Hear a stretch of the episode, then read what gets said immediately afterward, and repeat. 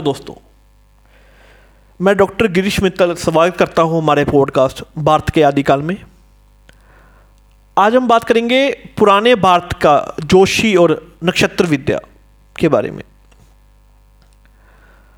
यह शास्त्र हमारे पूर्वजों द्वारा ही तैयार किया गया था और इसमें ग्रहों के संयम महसूस करने के साथ साथ हमारे जन्म के समय नक्षत्रों का महत्व भी बताया गया है। पुराने भारत में ज्योतिषी शस्त्र का प्रयोग ने केवल भविष्य की जानकारी प्राप्ति के लिए किया जाता था।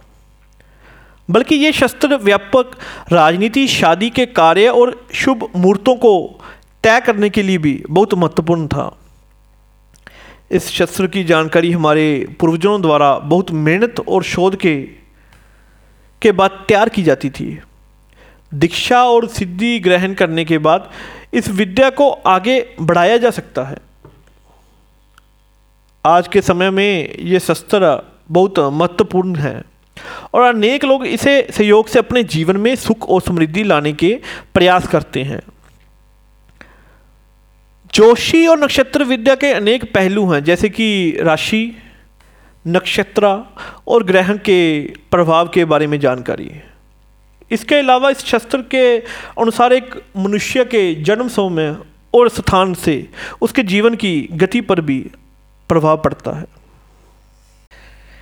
इस शास्त्र के सहयोग से हम हमारे जीवन में समस्याओं का समाधान प्राप्त कर सकते हैं, शुभ मुहूर्तों के चयन कर सकते हैं और हमारे भविष्य को आने वाले संकट से बचा सकते हैं।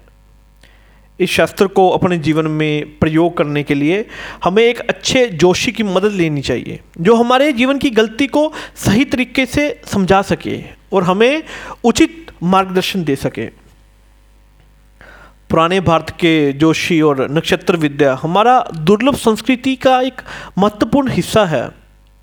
आज के समय में भी ये शस्त्र लोगों के जीवन को समृद्ध और शांत बनाने के लिए प्रयोग किया जाता है। इस तरह से हम आज के इस पॉडकास्ट के अंत तक पहुँच चुके हैं, जहाँ हमने पुराने भारत के जोशी और नक्षत्र विद्या के बारे में जानकारी आप लोगों से शेयर की। हम आशा करते हैं कि आप इस पॉडकास्ट से कुछ नया सीखने को मिला होगा। अगली बार आपके लिए कुछ नए विषय पे हमारा पॉडकास्ट होगा। धन्यवाद। जय हिंद।